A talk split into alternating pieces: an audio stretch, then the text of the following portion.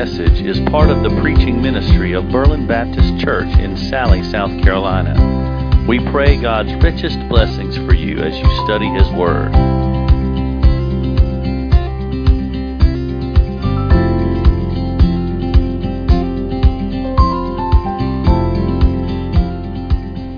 Well, today we are, it's hard to believe every time this happens.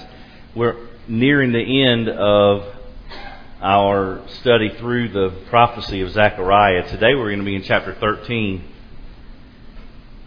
It's only nine verses, but this chapter of Zechariah really could almost be connected to last week, to chapter 12. I know we kind of bled over into chapter 13 last week with the first verse because it's kind of a connector. It almost sits by itself. Let me tell you what I mean. I want to give you a uh, an Old Testament verse and a New Testament verse that both have similar meaning, but both speak to the theme of chapter 13. And I believe both of these will be so familiar you might could quote them. The first one comes from 2 Chronicles chapter 7 and verse 14. And oftentimes we hear that verse, but we don't remember what was said right before it. Because the context of chapter 7, verse 14, is God's discipline or judgment.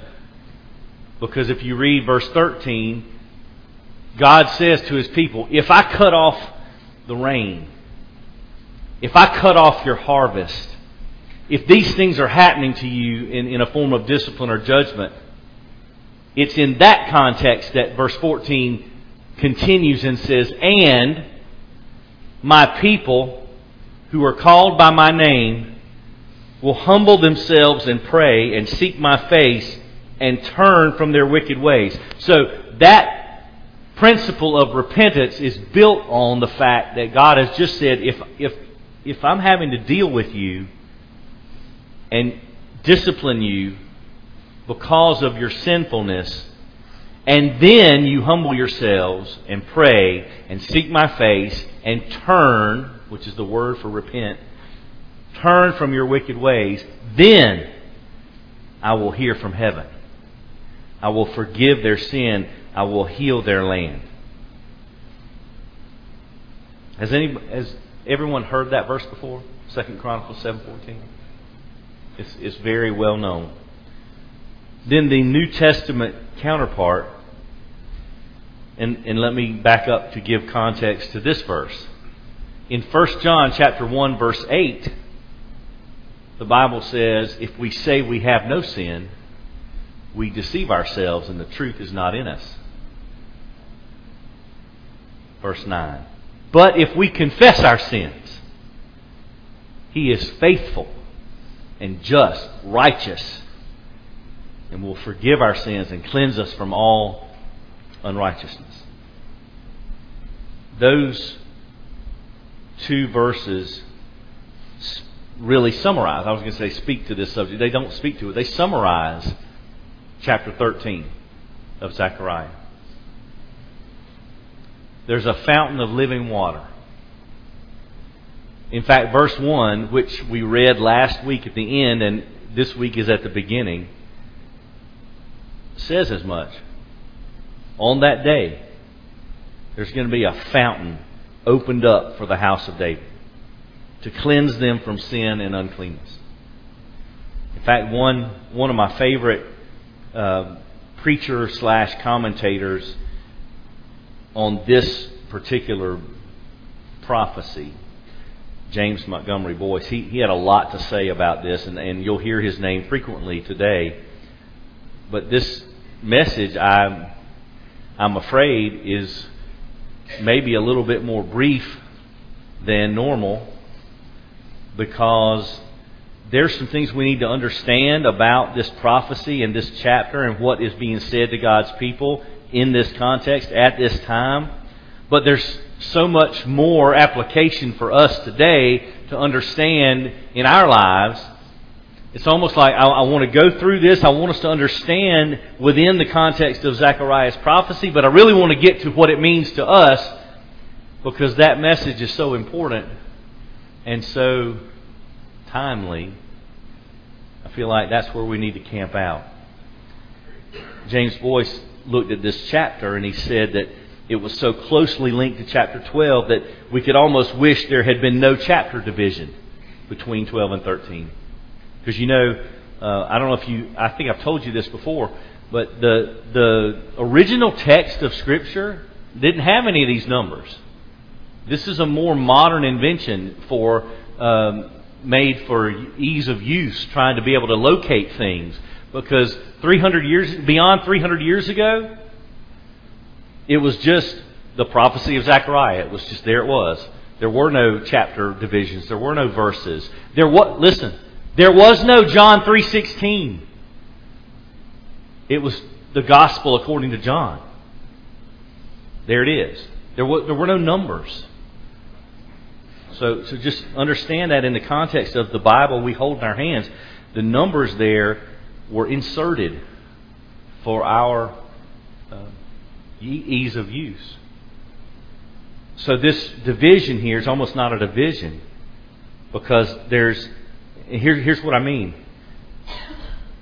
In chapter 12, we noted a theme of repentance which leads to chapter 13 to a theme of cleansing from sin.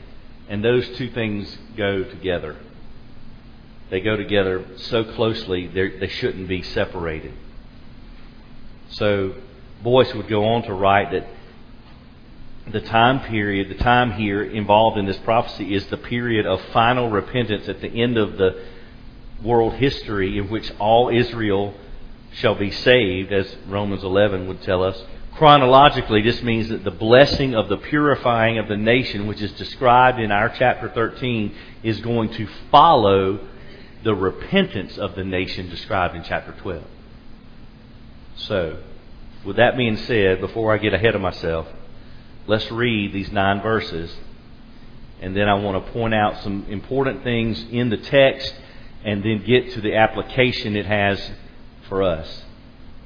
Here's what Zechariah was inspired to write and say by God's Holy Spirit. Chapter 13, verse 1. On that day, there shall be a fountain opened for the house of David and the inhabitants of Jerusalem to cleanse them from sin and uncleanness. And on that day, declares the Lord of hosts, I will cut off the names of the idols from the land, so that they shall be remembered no more.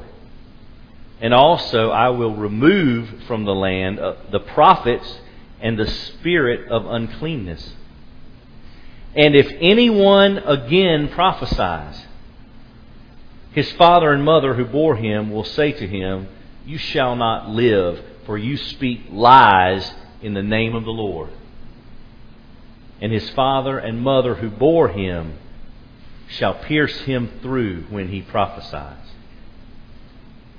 On that day, every prophet will be ashamed of his vision when he prophesies. He will not put on a hairy cloak in order to deceive, but he will say, I am no prophet.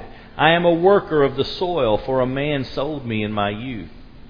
And if one asks him, What are these wounds on your back? he will say, The wounds I received in the house of my friends.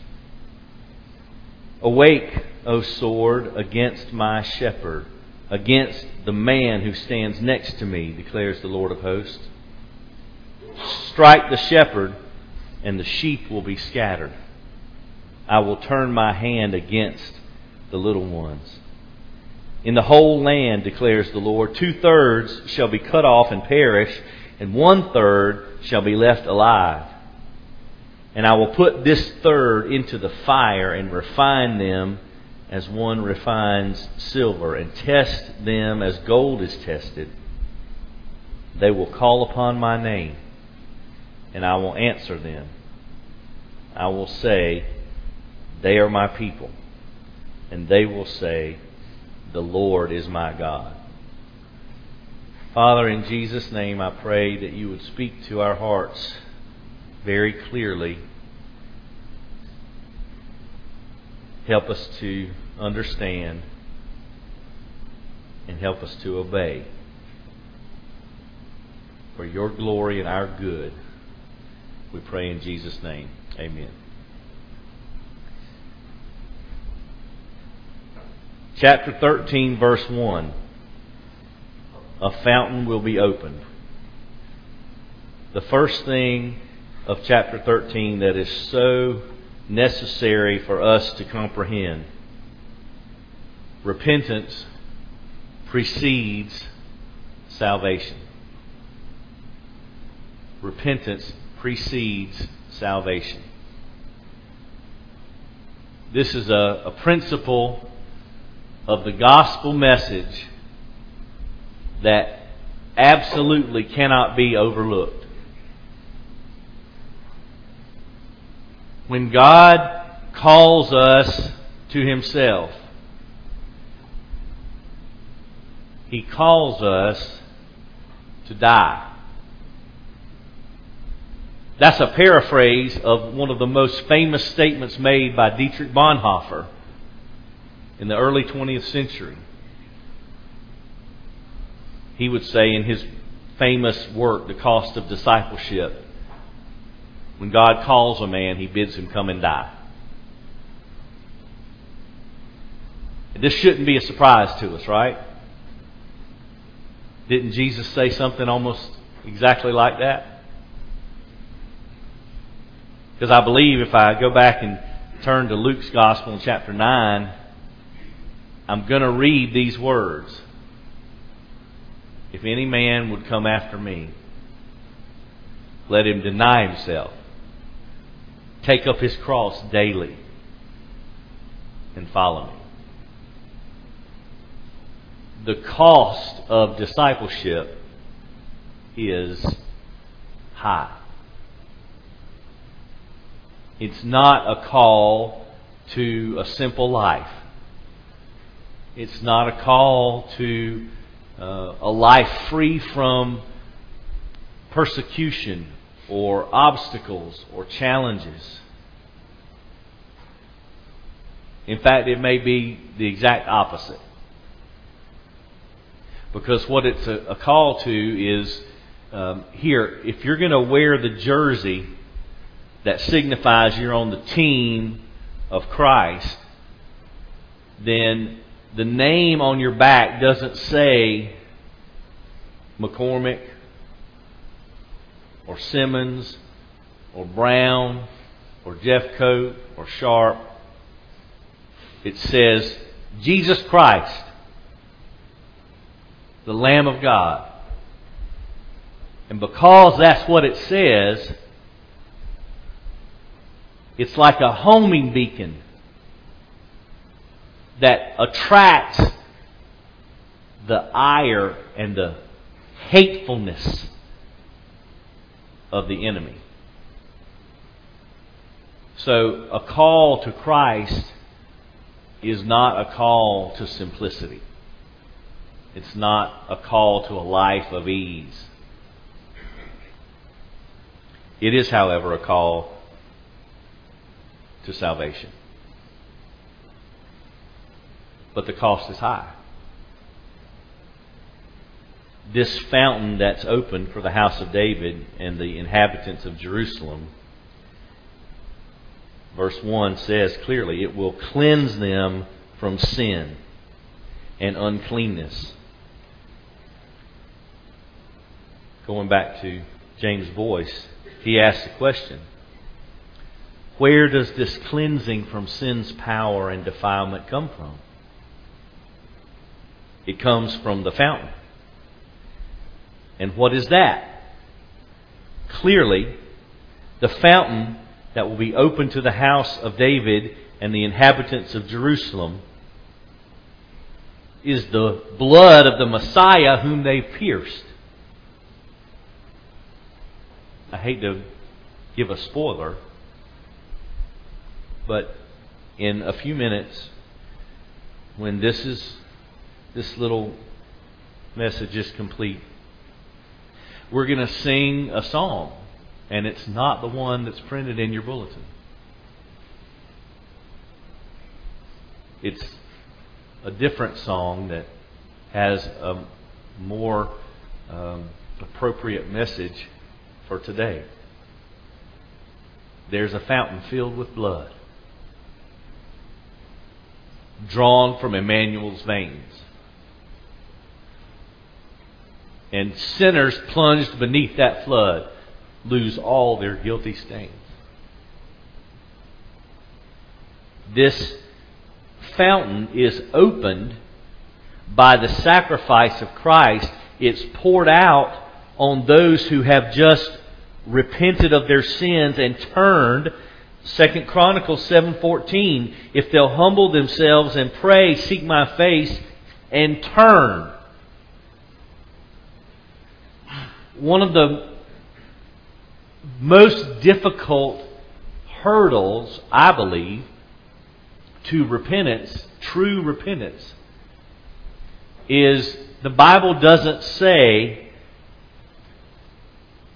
if you're called by my name and you humble yourself and pray and seek my face and continue to live exactly how you were living before you heard the gospel.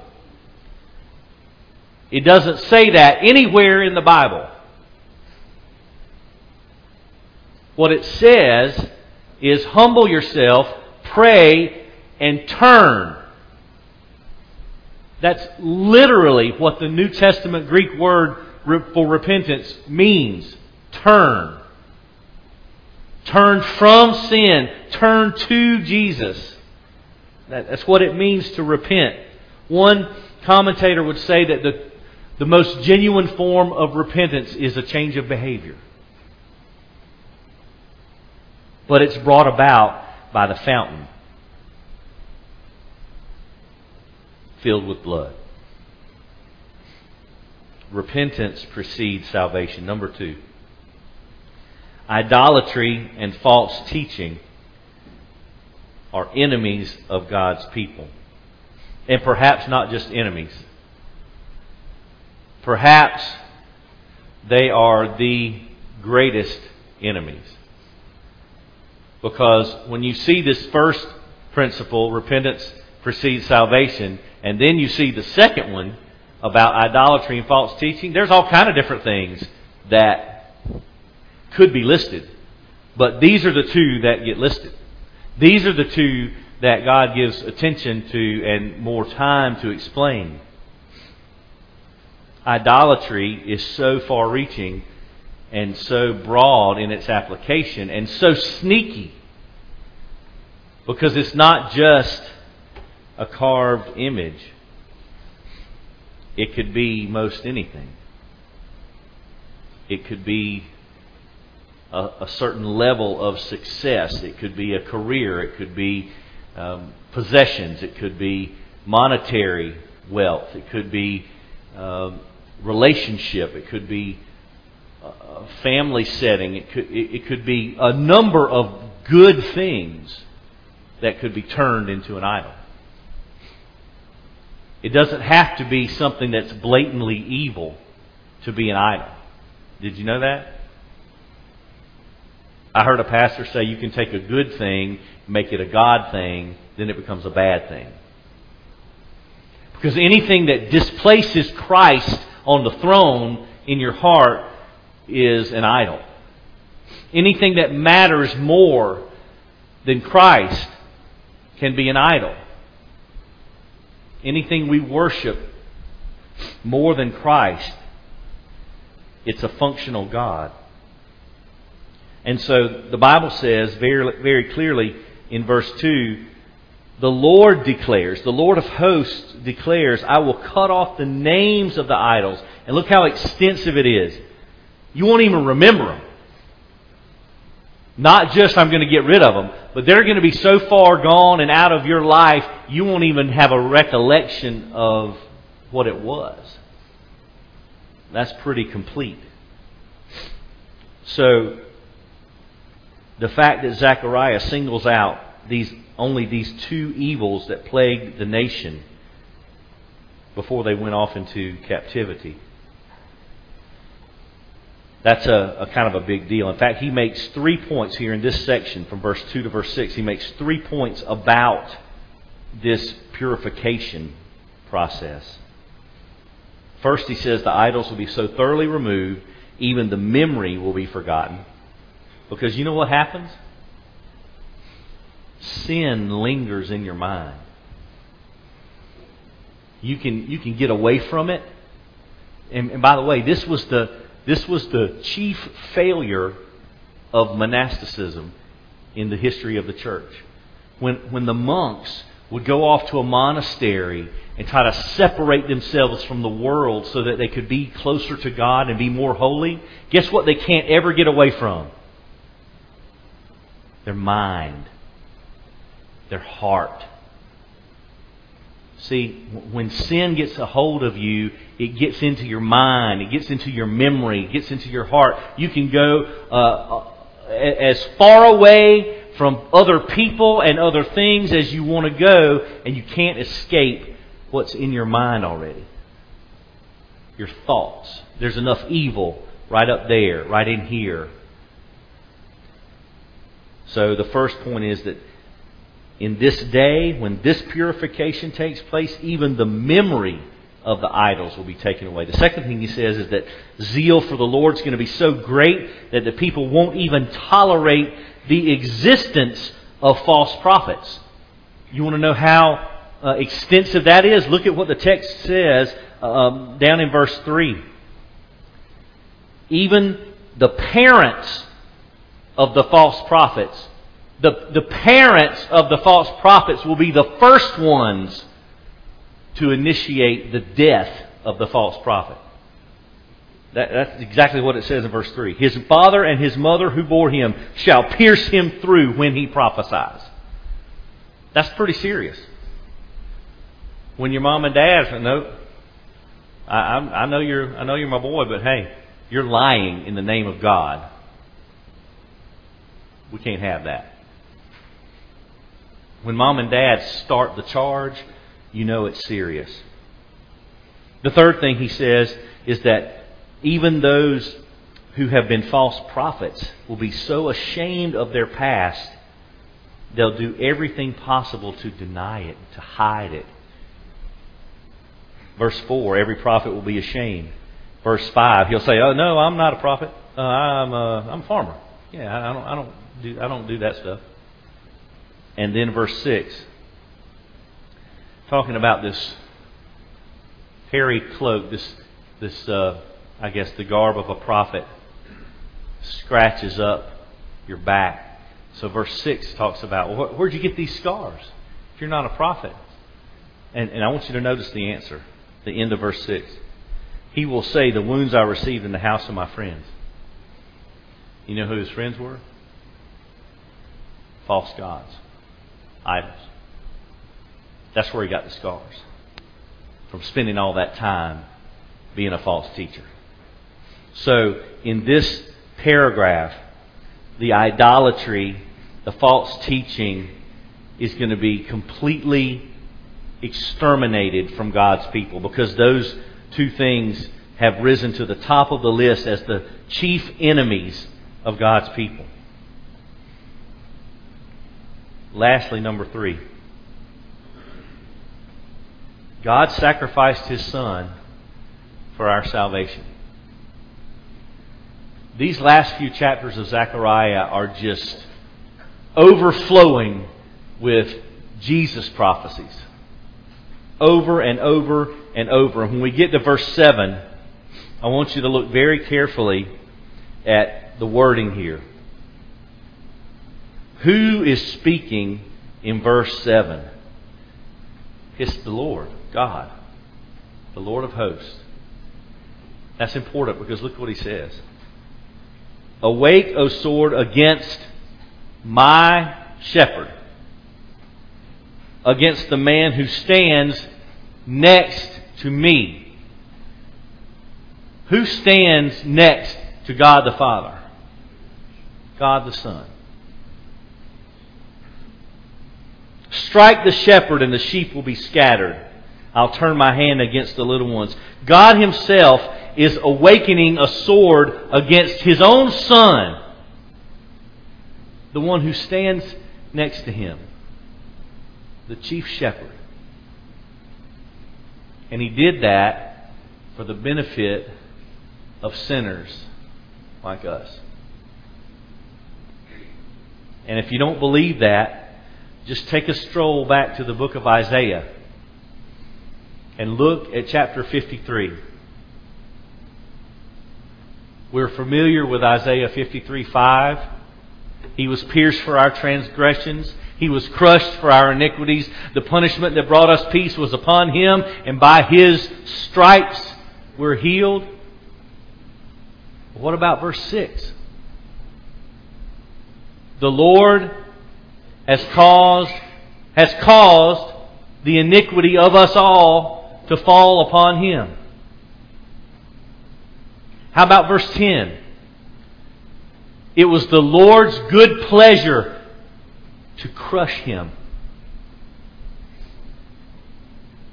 Do you see how much God loves us? He crushed his own son for the salvation of sinners. C.F. Keil, after reading this, said, He whom God calls his neighbor, or the one who stands beside him, could not possibly be a mere man, but can only be one who participates in the divine nature, or is essentially divine, namely Jesus Christ, the Son of God.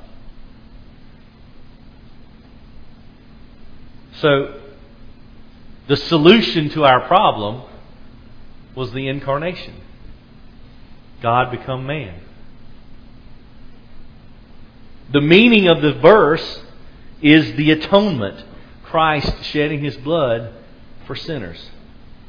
It's God the Father striking down his own Son, the Lord Jesus Christ, in our place as our sin bearer. It's Jesus suffering for us so we might be delivered from the wrath of God against sin and be released to serve the Lord effectively. That's James Boice. See, all this, all this stuff just points us over and over back to Jesus. Because that's where we ultimately have to go. We have to go back to Jesus. So, speaking of Jesus, let's go back to Matthew chapter 26. Jesus is in the garden with his disciples. Do you remember what he told them? He quoted Zechariah 13:7. Because he looked at the 12 and he said, "All of you will fall away tonight on account of me." You remember that? And then he said, "For it is written, I will strike the shepherd and the sheep will be scattered. Read it in your Bible. Zechariah 13, 7, the second half of the verse. Strike the shepherd, and the sheep will be scattered. I will turn my hand against the little ones. Jesus was quoting this prophecy, just like he did in the last chapter and the chapter before that and the chapter before that. They will look on him whom they have pierced, and there will be great mourning and weeping in the land. See, over and over, this was, this was written 500 years before Jesus was born. Isaiah 53 was written 750 years before Jesus was born. Psalm 22 was written a thousand years before Jesus was born. If we don't believe, it's because we have determined in our minds we are not going to believe. It's not because it's not true. We have a mountain of truth to show us who Jesus is, show us what He's done, to enable us to believe, to trust in Christ, to repent of our sins. This whole book, not just the prophecies, not just the New Testament, not just the Gospels, this whole book is a gospel message. It's all about Jesus from beginning to end. Everything in it points us to Jesus. Jesus knew his mission from before time, and he still willingly followed. He, he did all this on purpose. He told us as much in, in, in John 13 uh, about his love. Greater love, John 15, 13, greater love has no man. He laid down his life for his friends. You remember what else he said about that? Nobody takes my life from me. I lay it down of my own volition that I might raise it up again. He knows what he's doing. He always has. That makes it all the more unbelievable. When you move from chapter 12 to chapter 13 of Zechariah, you're highlighting this story of the gospel that Jesus came to die for our sins so we would be set free and reconciled with God the Father. So we're called to repent of our sins, to turn and to believe the gospel of Christ by grace through faith in Him alone. That, that's the message of the gospel. The whole point of the Bible is that we would look to Jesus. Did you, did you know that? Have you ever seen it from start to finish like this? Every part of Scripture is meant to cause us to see Jesus. That when we would see Jesus, we would be driven to repent. It's just like Romans chapter 2 and verse 4. Do we not know it's the kindness of God that leads us to repentance? And when you understand the progression of this statement, you see God's kindness leads us to repentance. Our repentance leads to God's salvation. So not only does God save us by sacrificing His own Son, God is kind toward us to compel us to do the one thing that has to be done for us to believe in Jesus. You see how He's left no detail out? Every part of this, God has just put it in place for us so it, would, it would have to be our own sinful, deliberate decision not to see Jesus. If your eyes are open and your ears are open and your heart and mind are clear, there's no way you can look at the gospel and not see Jesus. It's, it's impossible. If you have an open heart and an open mind and you read this book, you're getting saved. It's just that simple. It all points to Jesus. So, if that is the case, how terrible is it for us not to follow Jesus? If it is so obvious that this book points us to Christ. Everywhere we look, everything we read points us to Christ. If that's true, what kind of heart and mind would we have to have to ignore Jesus? And I don't mean I don't mean ignore like well we just are not believing. I don't think that's where our problem is. I think our problem is far far deeper than that. I think our problem is not in belief. I think our problem is in repentance. I don't think we have any trouble, especially in our geographical, cultural location. I mean, we might as well be on the buckle of the Bible Belt. I don't think we have any problem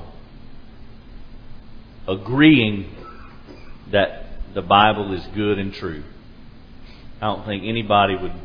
I mean, I mean, things have, have changed over the years, and so I know in, in increasing numbers there are those who just are, you know, totally against the Bible and church and God and all that. But I don't think we're. I don't think we have a problem of saying the Bible's not true or I don't believe in God. I don't. I don't think that's our our main issue. I think our main issue is, yeah, I believe in God, but I'm just. I don't want to. I don't want to change what I'm doing. I'm quite comfortable. And, by the way, when somebody says to me, only God can judge me, here's what that means. Let me translate it for you. Leave me alone and let me sin in peace. That's all that means. I've heard it so many times from so many different people for the last 25 years. As soon as somebody goes to mention anything, I, I mean, I look at my own life and I, I think there's plenty of things people could pick on about me. I mean, there's plenty of sins that you could pick out of my life. But if I say something, if somebody were to point those out to me, what right do I have to say, you can't judge me? Why don't I just say, yep, you're right. I'm a guilty sinner in every way you just described. Because that's, that's really what I'm, what I'm saying. The phrase, you can't judge me, is an admission of guilt. It's a feeling of conviction. Change my mind.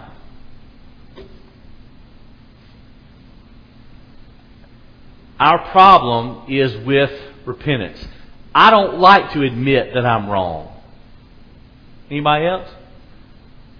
I don't get in line so I can admit all my shortcomings and all my failures and all my character flaws.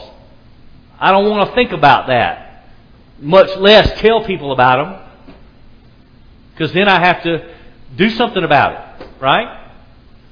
And that's uncomfortable. See, this is where this passage gets past the veneer and really kind of sticks a knife in your heart. And then you have to deal with it. And all too often, for far too long, many, many people across our country show up at a building similar to this at 10 or 11 o'clock on a Sunday morning and they hear a preacher. They sing some songs. Maybe they throw a few dollars in a plate. They close their eyes and bow their head sometimes for a prayer. And they leave and they're unaffected by Christ.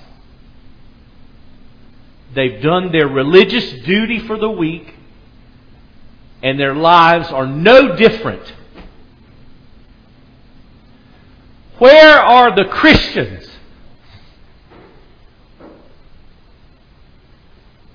Where are the people who live differently? Where are we? Why aren't we more visible? Why are our numbers not greater? Why is there not greater influence in our communities, in our workplaces, in our schools? It's because we have forgotten what it looks like to live in repentance. We, we're just we're just checking our boxes. We're just doing our weekly religious duty. And we're clearing our conscience. And then we're just business as usual. That's so sad. that that's not what Jesus bled for. Jesus died for transformation.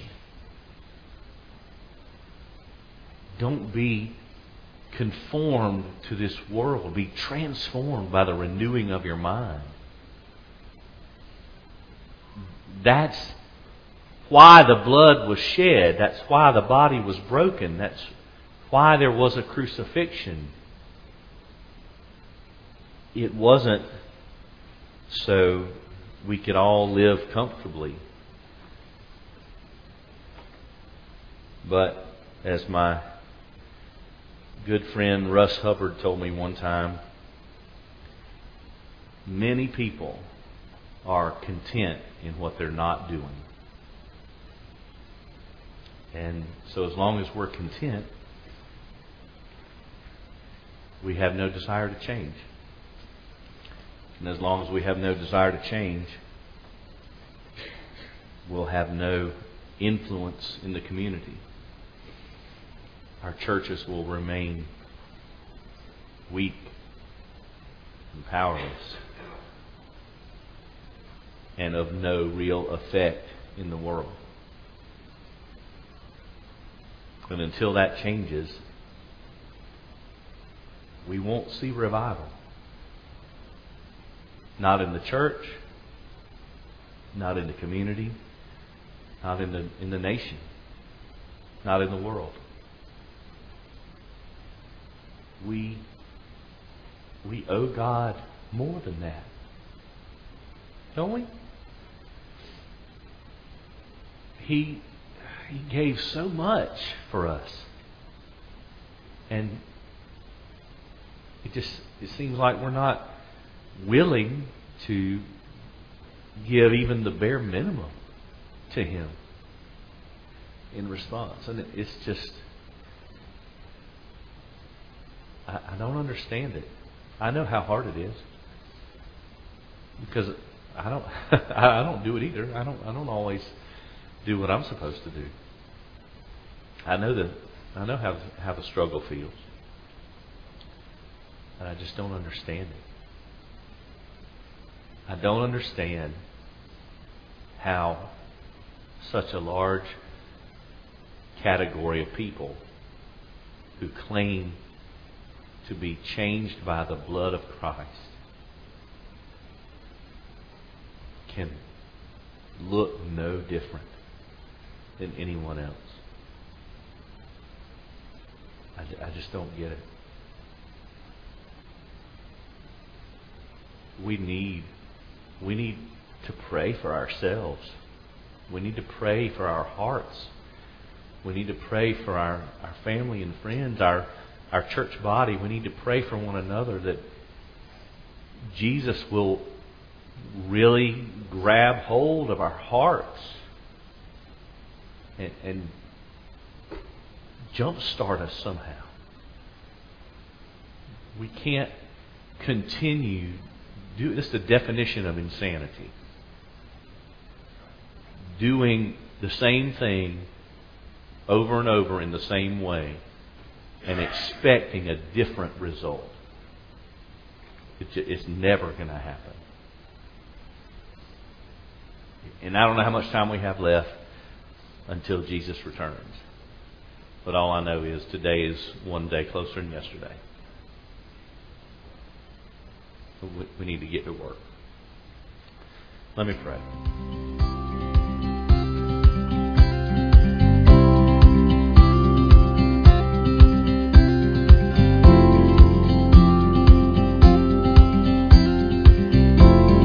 Thank you for listening to this message from God's Word. For more information on Berlin Baptist Church, we invite you to explore our website at www.berlinchurchsc.org